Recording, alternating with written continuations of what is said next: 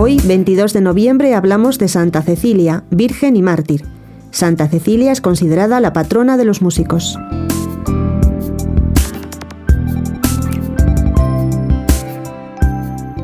Los datos que se nos ofrecen de su vida fueron escritos en el siglo IV.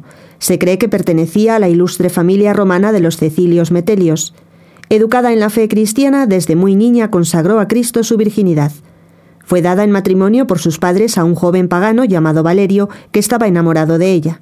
La joven, que llevaba debajo del vestido de seda un áspero cilicio que la mortificaba, renovando su penitencia y oraciones, confió a Dios la conversión de Valerio.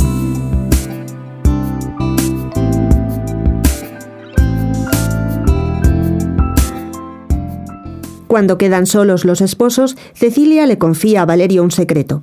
Un ángel vela para que ella guarde intacta su virginidad. Si intenta tocarla, morirá. Valerio quiere creer en sus palabras, pero quiere ver al ángel. Cecilia le contesta que para poder ver al ángel del Señor es preciso creer en Jesucristo, bautizarse y hacerse cristiano. El joven se instruye en la fe y recibe el bautismo de manos de Urbano. Después de ver al ángel del Señor, es tanta su alegría que hace partícipe de ella a su hermano Tiburcio, quien también se convierte al cristianismo.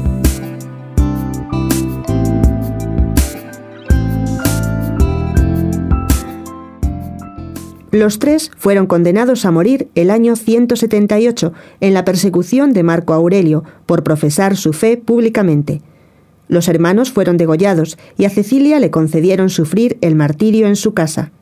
La santa logró todavía hacer con señas profesión de su fe en Dios uno y trino. Santa Cecilia, como narra la parábola del Evangelio, fue una de las vírgenes prudentes que esperaron al esposo celeste con la lámpara encendida y con el aceite de reserva. La lámpara de la fe que ella alimentaba cada día leyendo la Sagrada Escritura y escuchando a los ministros de Dios.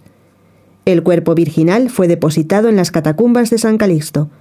En el siglo IX fue trasladado a la Basílica Romana de Santa Cecilia en Trastevere y en 1599 fue visto incorrupto. Santa Cecilia es patrona de los músicos.